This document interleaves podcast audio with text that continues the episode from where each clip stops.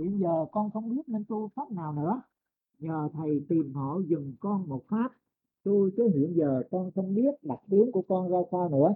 Khi mà con tu 18 đề mục hơi thở không thành, nhưng con sẽ tu 18 đề mục lại sau này. Đây là một cái câu hỏi để chúng ta biết ở trong cái bài kinh bát thành.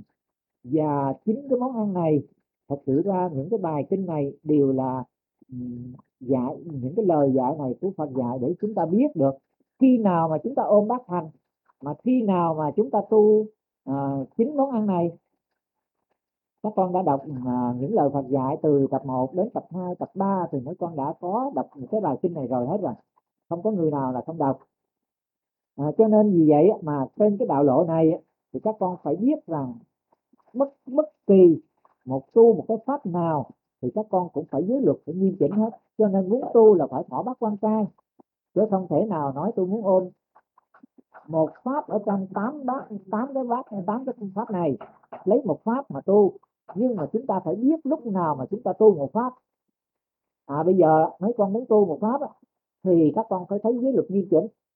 Ăn ngủ độc cư nhẫn nhục tùy thuận bằng lòng.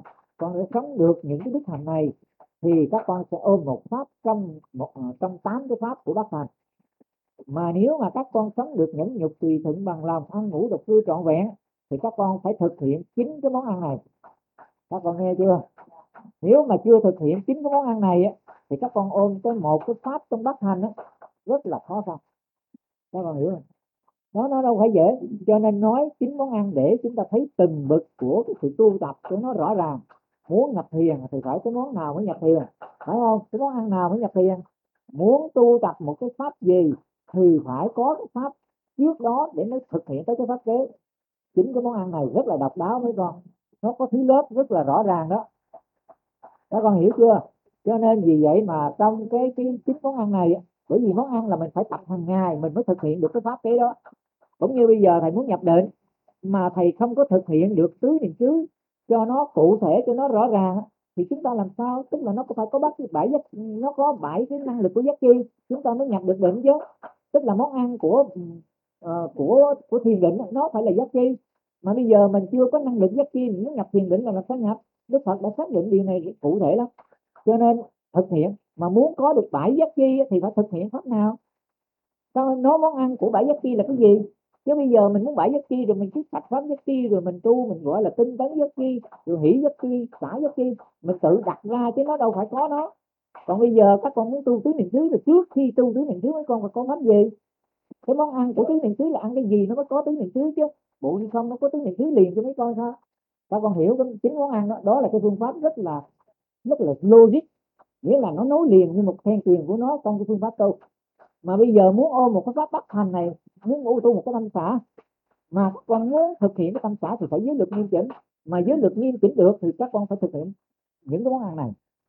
Các con hiểu chưa? Nó mới đi dục ra pháp được chứ. Đó thì các con thấy nó cụ thể và rõ ràng để thấy cái hướng đi của nó rất là cụ thể. Cho nên ở đây chúng ta tu tập cho nên bây giờ hiện giờ chúng ta nhìn mình mình có thể ôm tâm từ mình đi vào được không?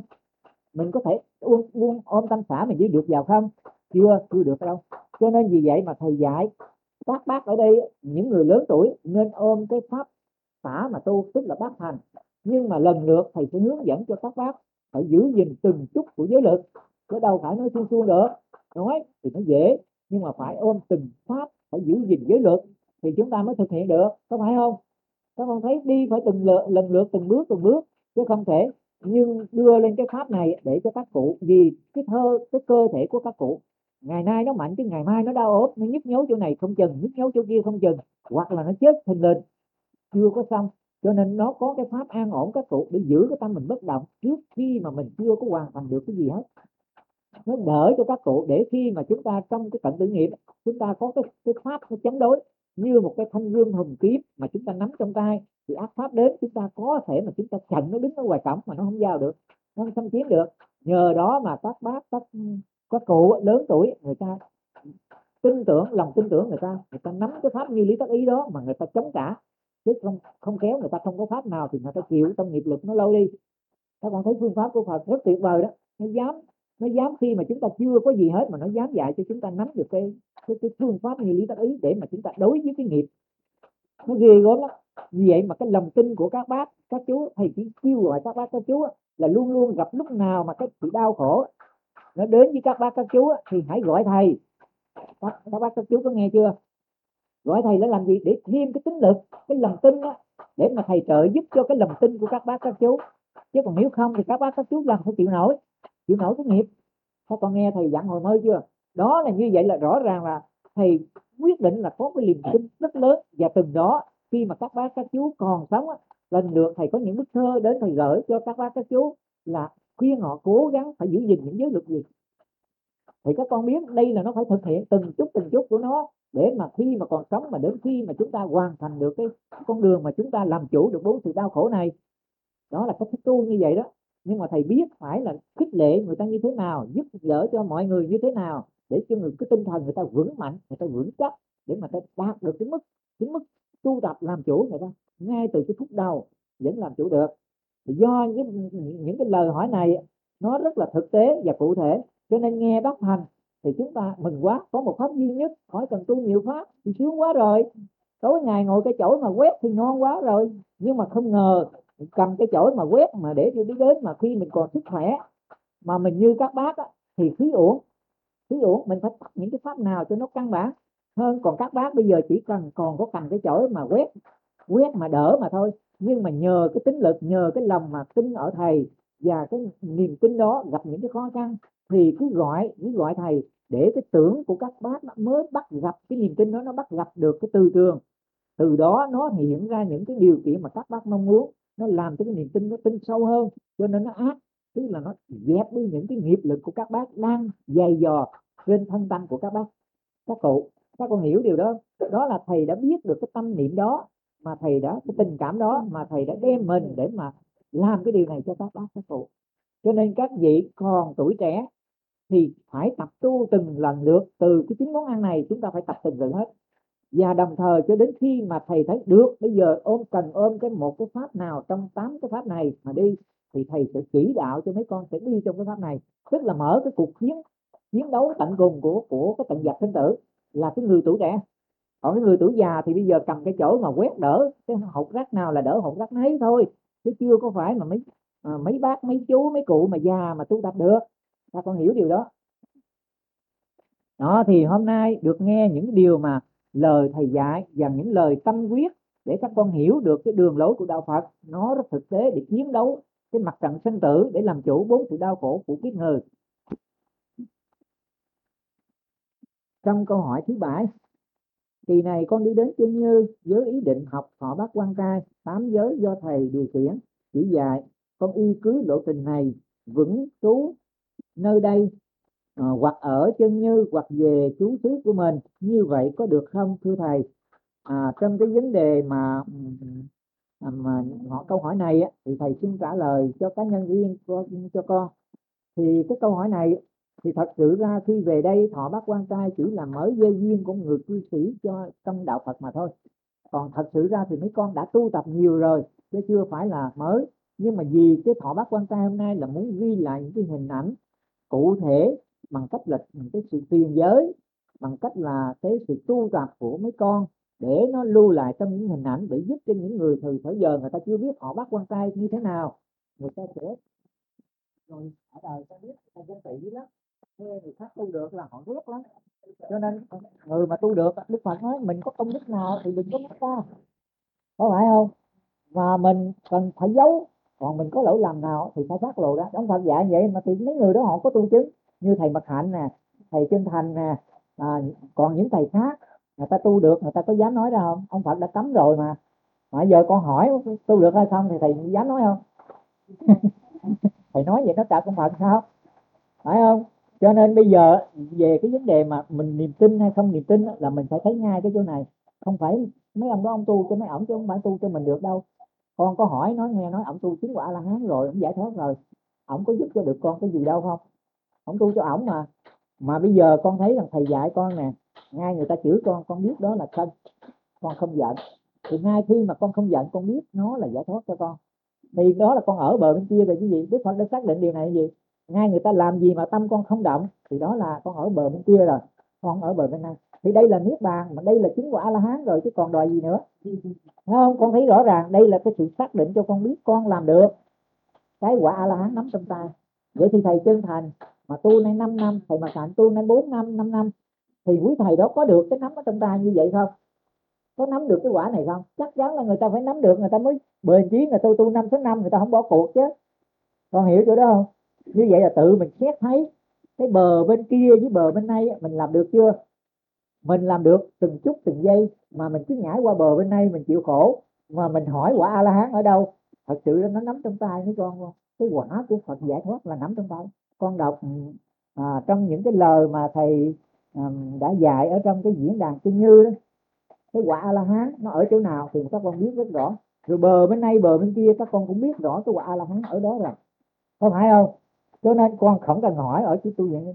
Thầy nói khi một người bước chân vào tu viện chân như là thầy đã cao cái quả a la hán rồi. Mà tự mấy con ở bờ bên này thì mấy con chịu. Tức là thầy bảo ăn là đừng phi thời, ngủ là phá cái hôn trầm thì miên, sống là độc cư trầm lặng. Mà những cái giới này, nhẫn nhục tùy thuận bằng lòng, phải chấp nhận thẳng thôi thì như vậy là các con sẽ ở bờ bên kia hết rồi. Như vậy là vào chân như là giải thoát rồi vào đất phật rồi. Các con hiểu chỗ này chưa? Mà bây giờ các con vô đây rồi mà các con ăn phi thờ, các con nói chuyện thì bắt đầu các con ở bờ bên kia hết cái ráo rồi. Thì dù là chân như cũng là ở thế giới thế gian rồi, chứ đâu còn ở chân như được nữa. Phải không? Thì mai mốt các con thích gói thì các con về cũng như thường vậy thôi, chứ đâu có ở bờ bên kia được. Có đúng không? Mà vô đây các thầy bảo mấy con sống như vậy. Bây giờ một giờ, hai giờ, một ngày, hai ngày, một tháng, hai tháng, cho nên đức phật nói, bảy ngày, bảy tháng, bảy năm mà nếu bảy năm mà con sống được như vậy thì bảo đảm con là quả lá bây giờ.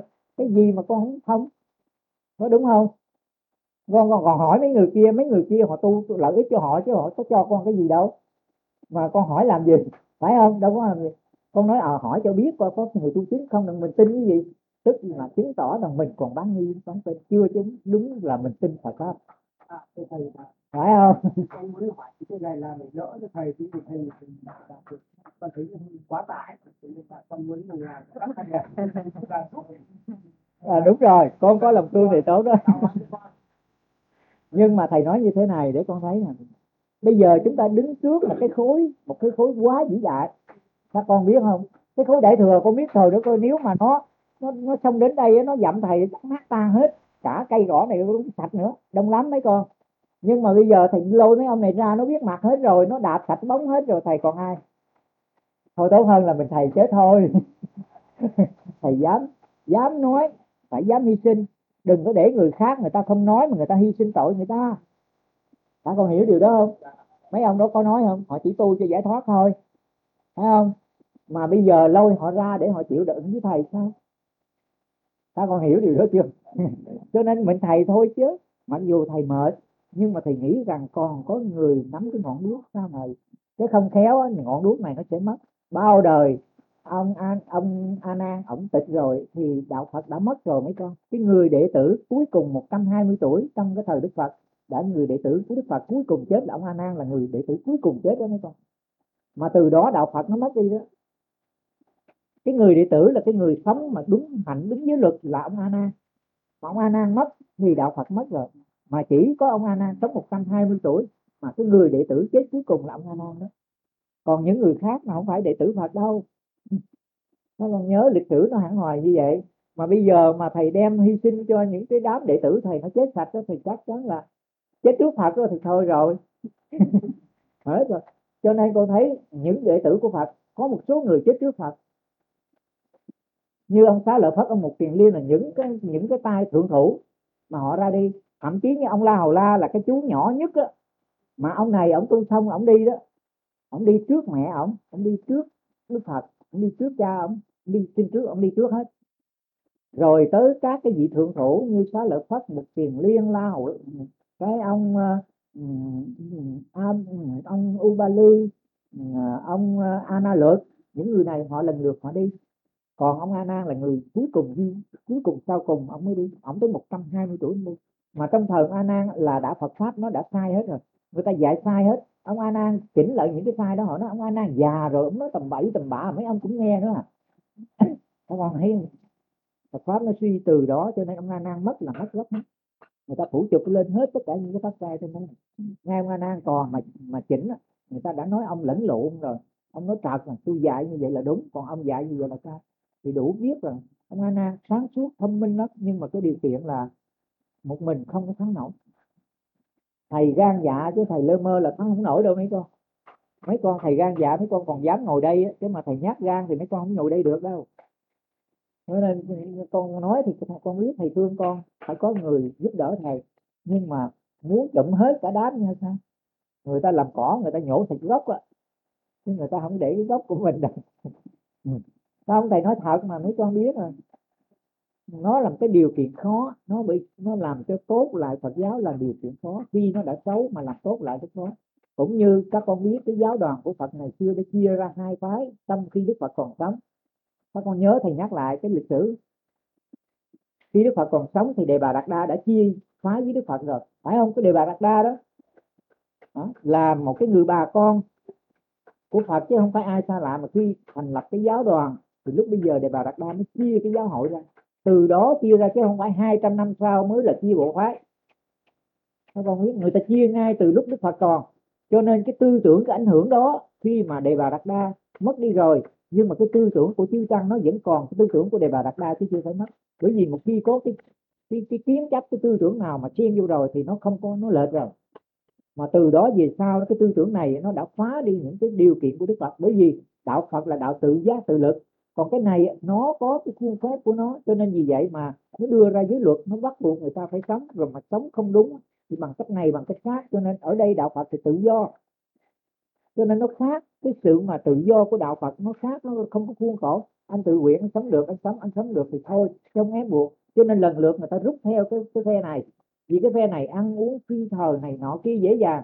Còn anh chấp nhận được, anh vô đây. Còn bên đây người ta ăn ba bữa, ông ăn có bữa tôi ăn sao nổi đi qua bên này tôi cũng tu vậy, mà nhưng mà tôi ăn ba bữa tôi sướng hơn mà tôi đi chơi được, tôi ngồi quán được, phải không? Tôi ăn mặc đẹp được. Còn ông bắt tôi lượm ba cái giải mà thấy ma này, tôi mặc thì tôi thấy nó tệ quá, làm sao? Ông bắt ba y một bát trời mưa ướt hết trơn hết trọi rồi tôi lấy gì tôi toàn cái thân tôi lạnh lẽo, còn cái người ta ba bốn độ bộ đồ.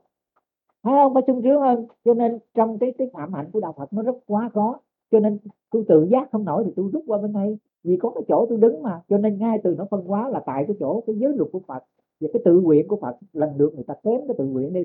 Cho nên từ đó mà người ta xuyên qua cái cái, cái hệ phái bên đây mà người ta ở. Cho nên từ đó khi mà đức phật mất rồi ông a nan mất rồi kể như nó toàn bộ nó thay đổi hết. Ai đi tu mà giải gì ăn ngày bữa? Cái ông này cũng ăn được ông cũng làm thầy chùa cũng người ta lại lễ ông đàng hoàng. Tôi cũng làm thầy chùa mà tôi ăn tôi chỗ nó khổ quá. Người nào cũng bắt chước nhau thì bây giờ các con thấy có ông thầy nào ăn bữa không? Các con thấy cái đó là cái ảnh hưởng sai mà, nó phạm tứ vậy. Bây giờ mà thầy làm lại cái này là chuyện đâu phải dễ đâu không phải chuyện dễ. Thầy nghĩ rằng nếu mà đời thầy mà hoàn toàn mà thầy mất mà không có người thừa kế, nó sẽ chụp hết lại. Ai lại không muốn sống sung sướng? Ăn ngày bữa ai muốn chạy theo dục la rồi mấy con là cư sĩ bây giờ, mấy con làm sao đây? Muốn theo đạo phật là theo ai giờ đây? Hồi nào tới giờ chưa có thầy chứng chỉnh lại giáo ừ, cái giới luật của phật cái gì cái phạm hạnh của phật cái gì mấy con đâu có biết phải không? Bây giờ cứ vô chùa thôi, người ta dạy sao thì cứ tin vậy thôi. Nhưng bây giờ đụng cái là bây giờ mấy con đọc lại, mấy con thấy bây giờ hồi hôm nay mấy con mới ngồi đây mà nghe thầy nói về giới luật. Nghe về nói những cái pháp hành nó thực tế, cụ thể, đối với mặt với tham vi của chúng ta. Dạ Giá không còn ngày xưa có được đâu, các con thấy không có. Người ta nói tu cái này, tu cái kia, tu cái nọ, nhưng cuối cùng thì không có gì hết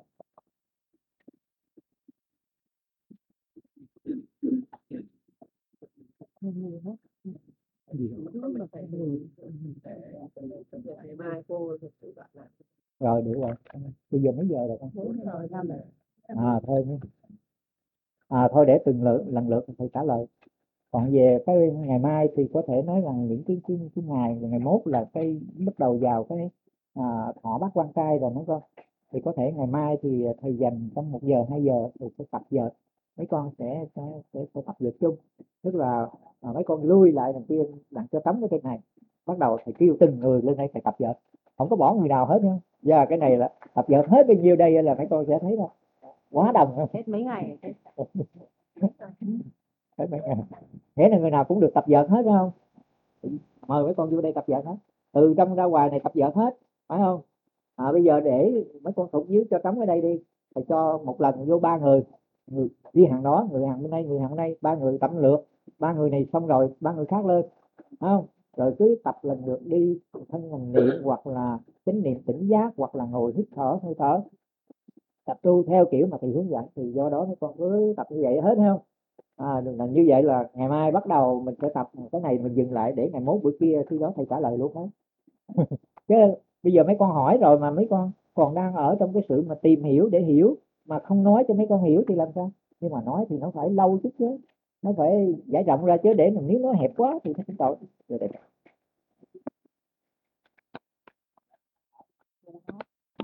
mình đi kinh hành làm sao nó nặng đầu nó nhức đầu mình nữa à, không sao không thấy mình đi kinh hành đi kinh hành cũng là tỉnh giác chứ đâu có gì mà hơi thở cũng chỉ là cái chỗ nương tựa tỉnh giác chứ đâu có gì mà quan trọng. Không có quan trọng.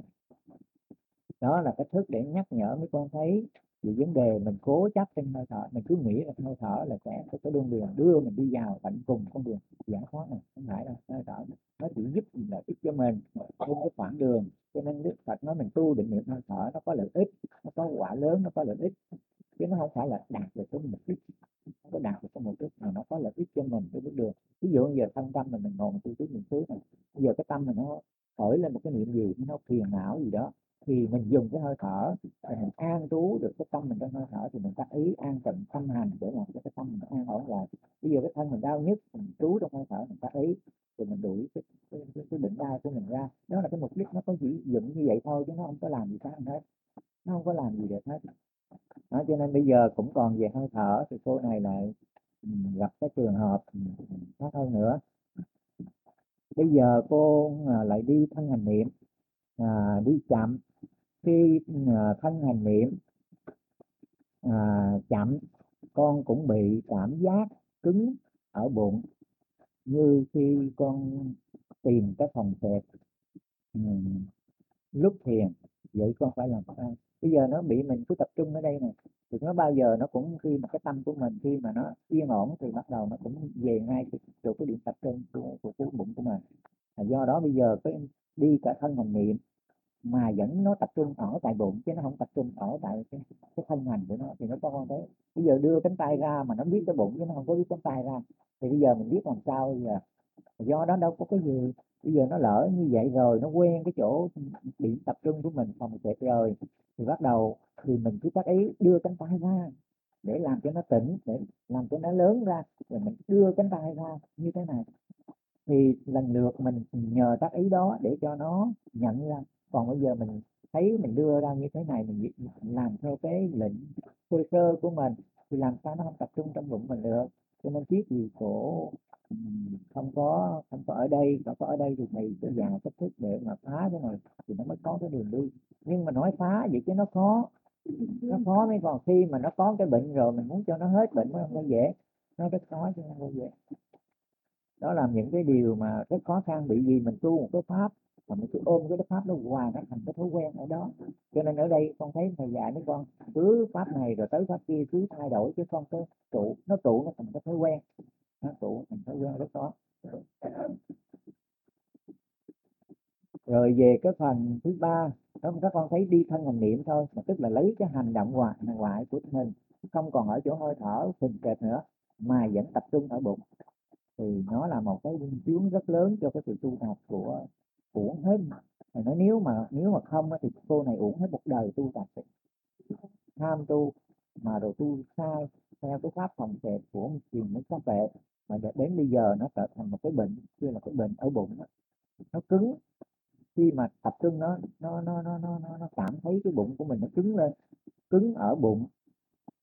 Thì con thấy thì các con thấy nó rất là tai hại bây giờ nó thành ra một cái bệnh của cái cơ thể.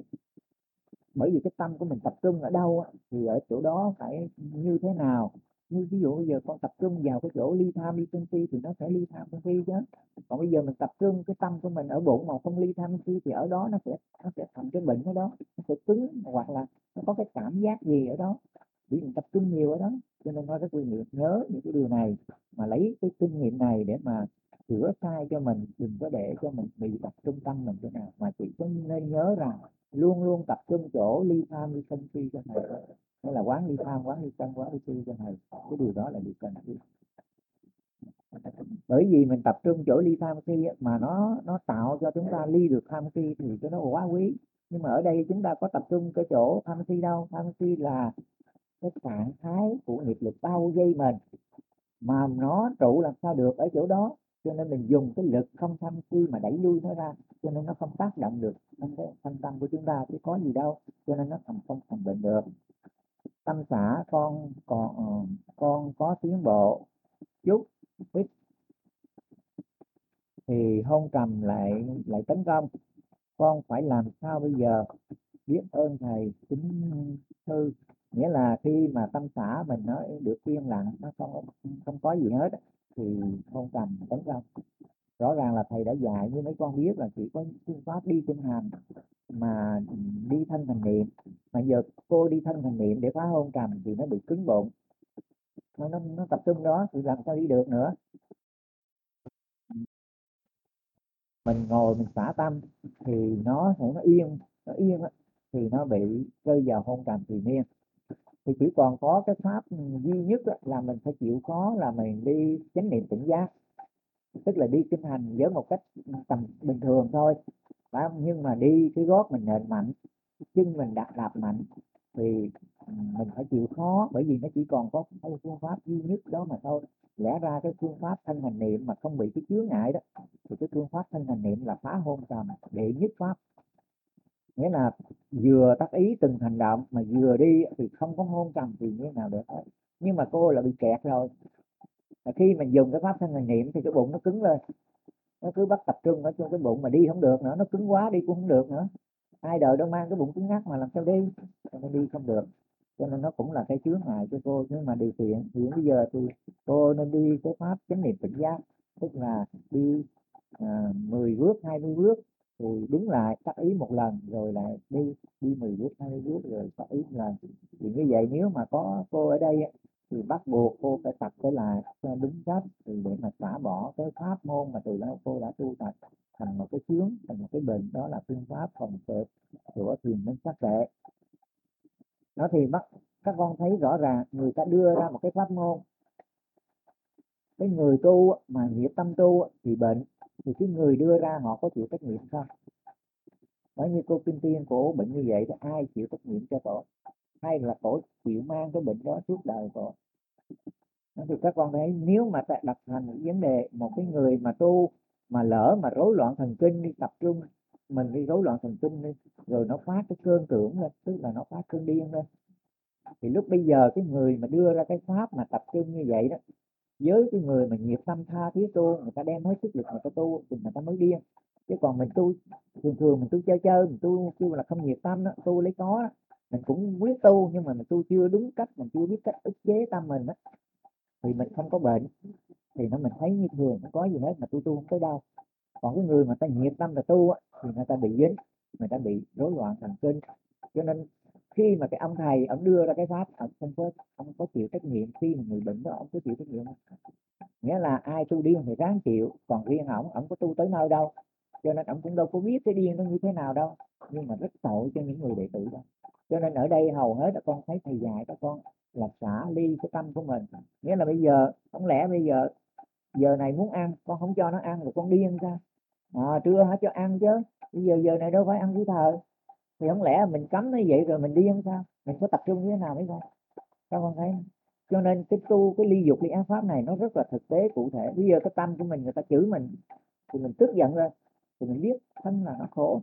Cho nên mình bảo cái tâm nó sanh như cục đất đi người ta chửi mà nhân quá người ta chịu. Như vậy mấy con tu, vậy mấy con có điên được không? Mấy con còn giải thoát nữa chứ điên.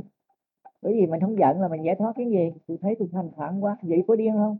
Cái pháp của Phật nó thực tế, tức là ngăn áo diệt ác chứ còn cái sự mà các con đi kinh hành, tập tỉnh thức là mục đích để áp dụng vào chỗ này, chứ đâu phải mỗi con tu để tỉnh thức, để không niệm, để cho mấy con đi tới cái chỗ mà giải thoát đâu. Có bao giờ mà thầy nói tu chánh niệm tỉnh giác, mấy con đi kinh hành vậy một giờ, hai giờ, một ngày, hai ngày, thì mấy con sẽ thì chứng đạo đâu, bao giờ có điều đó đâu.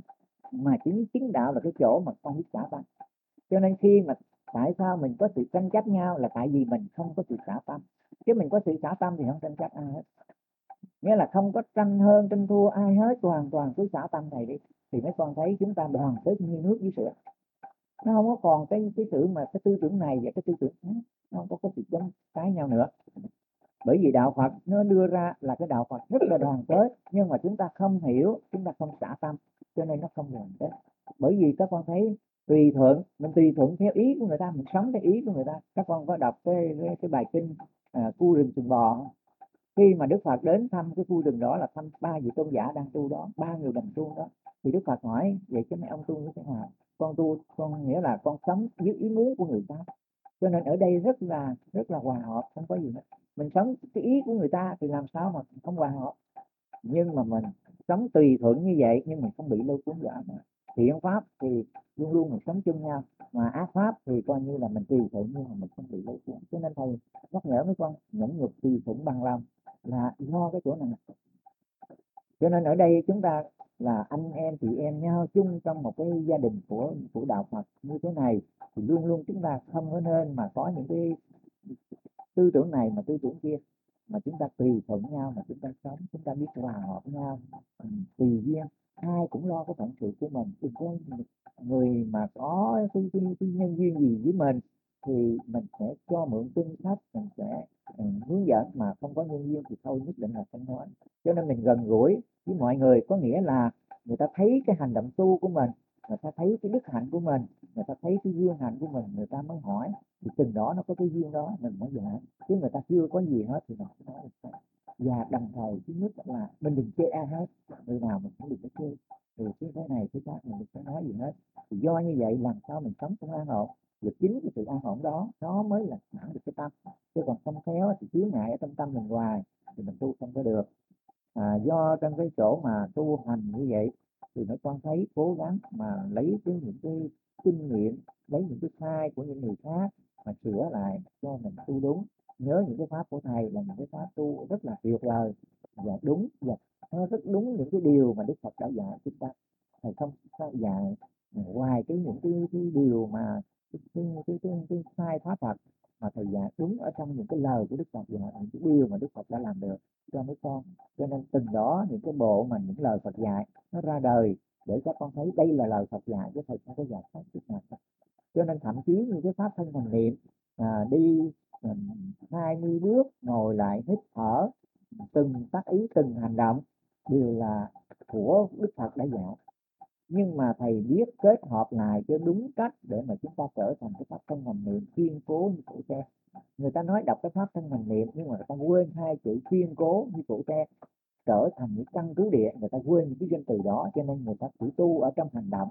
Người ta cho là những hành động như đi đứng nằm ngồi mặc y mang bát, ăn uống, lặt rau, quét sân, tất cả những hành động. Tu tập trên những hành động đó gọi là thân hành niệm. Nhưng người đức phật bảo là phải kiên cố như cổ tre chúng ta tu như vậy nó có kiên cố được không?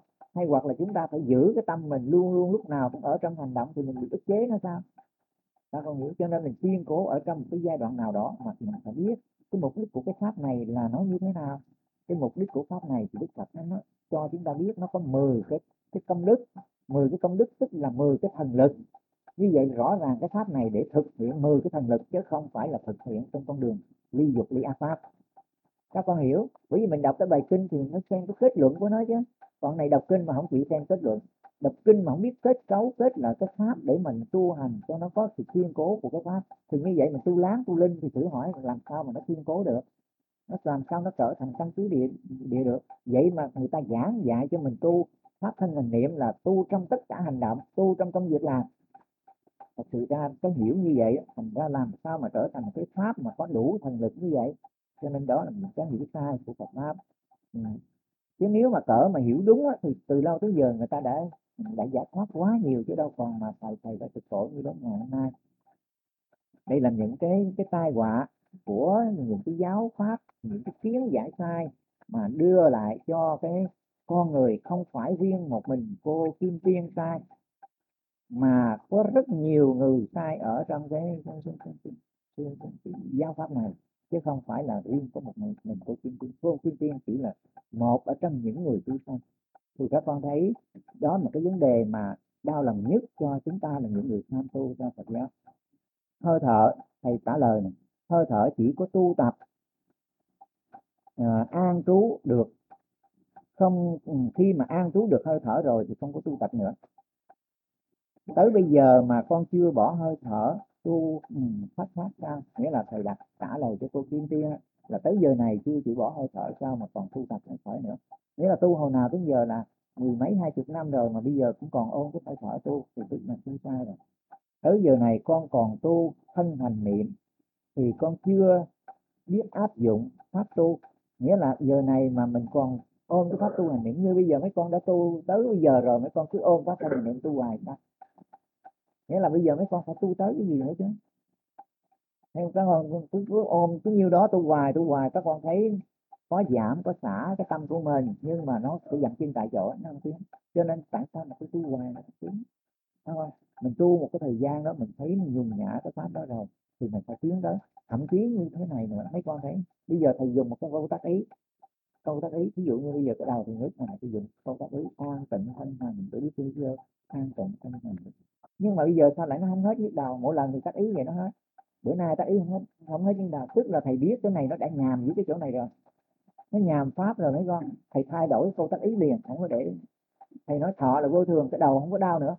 Rồi thầy hít thầy nói thầy hít thở hít thở thầy không tác ý an tịnh nữa đó là thay đổi thay đổi câu tác ý của thầy để cho nó không bị nhàm. Và nó sẽ đánh lui cái cái cái cái cái cái, cái, cái, cái, cái thọ cái cảm thọ của mình cái, cái ác pháp đi cho nên các con phải thiện xảo khéo léo chứ đâu phải cố chấp bắt các con phải ôm một cái pháp mà tu tu biết nó nhà nó đâu còn mà trị nổi nữa.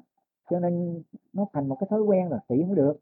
Cho nên do đó chúng ta phải thay đổi cái cái câu pháp ấy vậy mà cái cạch pháp giác chi cái, cái pháp giác chi nó có cái cạch pháp giác chi. Còn cái năng lực của giác chi nó khác mấy con. Cái năng lực của giác chi là do sự tu tập tứ niệm xứ mà nó có bảy cái giác chi. Cho nên cái thực phẩm của thất giác chi tức là thực phẩm của năng lực bảy giác chi là nó tứ niệm xứ. Khi tứ niệm xứ sung mãn thì nó mới có bảy cái năng lực giác chi. Các con hiểu chưa? Còn bây giờ cái pháp giác chi bảy giác chi mà cái pháp giác chi pháp bảy giác chi thì do cái tạch pháp giác chi là mình cặp từng câu này từng câu kia mình chọn lấy cái cái pháp rồi mình chọn lấy cái câu tác ý. Đó là cái cái, cái pháp giác chi bãi cái pháp giác chi. Cho nên ở đây phải phân biệt bãi pháp giác chi nó không phải là bãi năng lực giác chi các con hiểu chưa? Cho nên do như vậy chúng ta biết tu hành, đầu tiên thì chúng chúng ta vào tu là người nào cũng phải ở trong cái bãi giác chi, bãi pháp giác chi mà tu tập. Nghĩa là đầu tiên chúng ta phải chọn lấy cái pháp, tức là tập pháp giác chi. Rồi từ chọn lấy được cái pháp rồi chúng ta mới niệm cái pháp đó gọi là niệm giác chi. Đó là pháp giác chi. Cho nên dù là hơi thở chúng ta nó cũng nằm ở trong cái niệm của giác chi, chứ không phải cái pháp niệm giác chi chứ không phải hoài. Nhưng mà khi mà chúng ta tu tứ niệm xứ, nó nó sung mãn được cái tứ niệm xứ thì nó mới thể hiện ra rõ những cái nét của bảy cái năng lực của giác chi cái năng lực nó khác và cái bảy pháp giác chi cho nên cái người mà không có tu thì người ta không có hiểu, người ta nghe nói bảy giác chi là người ta tưởng là có bảy cái pháp giác chi người ta chỉ hiểu như vậy là người ta hiểu rất là cả do nếu mà không có những cái bài cái bài mà đức phật đã giảng cho chúng ta biết đó là ừ, cái thực phẩm của cái pháp này thì cái thực phẩm của cái pháp kia nó có một sự nối tiếp với nhau cái kết quả của cái pháp này thì là cái món ăn của cái cái, cái pháp tươi. Đó là chúng ta phải hiểu biết như vậy. Thân hành niệm chỉ là một pháp một pháp môn tu tập để thành một cái lệnh chứ không phải là pháp môn gì đó. Để cái lệnh đó nó trở thành một cái lực để mà giúp chúng ta tiền lệnh làm cái gì đó thì thân tâm chúng ta nó nghe theo. Đó là chúng ta phải hiểu được cái mục đích của pháp thân hành niệm chứ không phải là pháp thân hành niệm để tu để mà đi đến cái kết quả cuối cùng rốt ráo. Không phải là như vậy. Nó thực hiện những cái thần lực. Đó là cái phương pháp thân hành niệm. Cho nên chúng ta mới thấy nó có 10 cái công đức tức là 10 cái thần lực của nó. Như những cái thần lực như nó nhiếp phục được thời tiết nó nhiếp phục được mũi mồng nó thực hiện được à, những cái thần thông như ngồi đây mà rờ mặt trời mặt trăng như một thân biến ra nhiều thân. Đó là nó thực hiện cái, cái thần lực của nó đó là cái pháp thân hành niệm. Cho nên cái mục đích của nó đạt cái thần lực chứ nó không phải là nó cái mục đích của pháp thân hành niệm là nó đạt cái mục đích giải thoát. Nó không có đạt cái mục đích giải thoát mà nó thực hiện cái thần lực của nó. À, như vậy con phải xả hết pháp tất cả pháp này con phải xả hết mà trở lại pháp tu tứ niệm xứ để ngồi chơi. Đó như bây giờ kim tiên mà còn ở đây thì nên tu pháp tứ niệm xứ không tu pháp nào hết ngồi chơi. Hãy có chướng ngại thì sử dụng những pháp mình đã tu được thì đẩy lui tất cả những chướng ngại, chỉ bao nhiêu đó thôi thì tiên tiên sẽ thành tựu được con đường tu tập của nó đó, thì thầy trả lời cái đức thưa nó, cũng như là trả lời chung cho mấy con. Từ khi mấy con tu tập có những cái sai, thì mấy con biết mà chữa từ khi mà những đệ tử của thầy, những người mà vào tu đây, mà cứ theo cái lời thầy dạy, chưa có một người nào điên hết. Thầy bảo đảm mấy con là chưa có người nào điên. Nhưng mà có những người điên là tại vì họ đã tu theo cái cái pháp, cũng như tiên tiên về đây, theo thầy tu, nhưng mà sự thật không bỏ pháp tu cho nên tới hôm nay chưa xả được mà sống ở trong tưởng rất nhiều.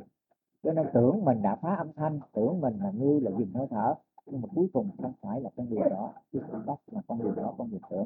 Nó sai rất xa. Cô ờ, cô đoan sẽ gặp thầy vào lúc một giờ. Vào lúc một giờ. Giờ tức là nó ly, cái án dục của cái cho con thấy đức phật dạy mà chúng ta không biết cái tô thì cái này mà cái mà chúng ta dừng như vậy, gọi là ly dục ly ác pháp đó, thì đó là chúng ta đã biết cách tu. Ngăn và diệt nó đó là cách tu về cái ăn uống của mình thôi. Rồi thầy dạy chúng con nên lưu ý và đảo ngược câu này, sẽ có một pháp hành rất cụ thể là từ tập khởi của thức ăn, có tập khởi của ái từ đoạn diệt thức ăn, có đoạn diệt của ái. Cho nên hàng ngày thầy bảo thầy dạy mấy con rõ ràng là à, là người phật tử mà nguyên dinh này đã nhận ra được cái ý dạy của thầy ở trong cái đoạn thực này chứ. Đó là qua cái bài pháp của phật rồi qua cái lời dạy của thầy thật sự nó ăn cốt vào ở trong những cái bài kinh bài kinh rất rõ ràng. Thầy bảo khi sáng nay nó muốn ăn nó đói bụng nó muốn ăn. Không tao không cho mày ăn đâu. Chưa cho mày ăn bây giờ mày ăn là mày không dục tức là mình đoạn cái ái cái ái việc ăn uống đó thì nhận xét được như vậy mới thấy là những cái lời thầy dạy là những cái lời của đức phật dạy, chứ không phải tự thầy đặt ra. Mà dường như là giống như mới đầu mấy con thấy ông phật cũng đâu có dạy theo kiểu thầy. Ăn ăn không cho nó ăn như vậy. Cho nên thầy chỉ nói là bị đức phật nó chế ngự, chứ không phải ức chế. Vì vì chưa mình còn ăn mà, chứ đâu phải mình không cho nó ăn đâu, mình ức chế nó. Mình cho ăn, nhưng mà ăn phải đúng giờ. Cũng như ngủ, mình cũng cho ngủ, chứ đâu phải mình bắt nó thức. Nhưng mà phải ngủ đúng giờ, chứ không phải được ngủ phi thời. Ăn ngủ không được phi thời cho nên đó là cách thức chúng ta đoạn ái và người tu tập theo bát chánh đạo nuôi mạng sống. Chân chánh thì chỉ dùng có đoàn thực dù thô, dù tế để đủ nuôi thân thân mạng. Còn xúc thực, tư niệm thực ờ, và thức thực thì ngăn chặn và đoạn dứt. Không nên dùng gì ăn, uống, tập khởi thì sẽ dục tập khởi các con thấy về cái sự mà xuất thực nè lưu niệm thực nè và thức thực nè toàn bộ nó thuộc về thuộc về thuộc về tưởng là nhiều nhất. Cho nên trong cái vấn đề mà mình có sanh ra dục là do mình à, tưởng ra tư niệm là mình suy nghĩ về cái ăn uống nó ngon nó dở như thế này thế khác thành ra những cái tư niệm suy nghĩ đó mà chúng ta sinh ra những cái tham ăn phân ra cái dục à, thức thực mình ăn bằng cái thức của mình còn à, xuất thực mình ăn bằng cái cảm xúc của mình tất cả những cái này đều là mình không thấy nhưng mà sự thật ra mình chỉ xác nhận ra được là mình bỏ cái miếng ăn ở trong miệng của mình. Chứ sự thật ra đứng trước một cái món ăn nào đó là mình thấy ngon quá mình thèm mình không ăn nhưng mà mình vẫn thấy cái thức của mình thích ăn. Và đó là mình thích thực rồi mình thấy mình, mình cảm nhận cái sự ừ, chảy nước miếng ra thèm cái đó ra thì đó là xuất thực xuất thực nó mới tác động cho mình. Dạ, ví dụ như bây giờ mình thấy người ta cầm một cái một cái cái trái me người ta ăn thì bắt đầu mình thấy nước miếng mình chảy ra đó là mình bị xúc thực nó tác động nó làm cho mình, mình ăn cái đó. Nhưng mà sự thật ra mình không ăn nhưng mà nó vẫn có cái cảm giác đó cho nên gọi là xúc thực tất cả những cái này thầy đã giảng rồi. Và vì vậy tất cả những cái này nó đưa đi đến cái chỗ mà chúng ta sinh dục sinh ái ái dục dục thực vừa ăn uống. Cho nên ăn uống mà tập khởi thì dục sẽ tập khởi nó mình ham ăn ham uống thì do đó nó sẽ tập khởi do đó mình dứt ăn ngày một bữa là đúng chánh pháp của Phật còn ăn nhiều là chúng ta sẽ tập khởi những cái sự dục của chúng ta, chứ không gì khác hơn. Và đồng thời nó dục nhiều hướng, chứ không phải là một hướng. Ở đây mình chỉ nói về ăn. Nhưng mà ăn được thì mình sẽ diệt được cái này, thì mình sẽ diệt được cái khác như bây giờ các con ăn nhiều thì phải ngủ nhiều chứ sao? Cho nên các con ăn ít, ăn ngày một bữa thì các con phải ly được cái ngủ. Nó làm cho cái giảm cái thùy nguyên hôn cảm cho nên trong cái vấn đề mà tu tập, chúng ta cũng phải phải thấy rằng về vấn đề ăn uống rất là quan trọng. Cho nên ở đây có nhiều người hiện giờ mà ăn ngàn bữa thì người ta vẫn ăn không được. Biết rằng nó có lợi ích nhưng mà vẫn ăn không được. Mấy con dùng cái pháp không hành niệm là không bị ức chế. Mà mấy con chưa xả tâm là mấy con bị ức chế. Bởi vì mỗi một cái hành động như thế này mấy con có ý rằng mấy con bảo cánh tay mặt đưa ra. Thì từ từ con tập trung rất kỹ trong cánh, cánh tay mặt của con đưa ra từ từ. Con bảo cánh tay mặt đưa ra. Thì con từ từ cứ đưa vào là con tập trung rất kỹ như vậy gọi là ức chế tâm cho nên cái pháp thân hành niệm á mà nếu mà người mà ly dục cái pháp á, thì cái, cái đưa tay ra là tự nó nó tập kích rồi cái bởi vì mấy con chưa phải là người mà ừ, chỉ đến đây để mà nghe học pháp chứ chưa phải là cái người mà vào đây để mà tránh mà tốt. nó có hiểu chưa cho nên những cái sự lỗi lầm đó thì ừ, nó chưa phải là lỗi lầm mà đây là cái cuộc sống mình mới tiếp mình phải tiếp xúc cái cuộc sống của tu viện mà thôi. Cho nên mình thấy à như vậy vậy nhưng mà cái nghiệp của mình cái thân của mình nó chưa có ăn uống mà mà một ngày một bữa được. Thì à, các cô các bác và các chú đều có thể à, ăn thêm.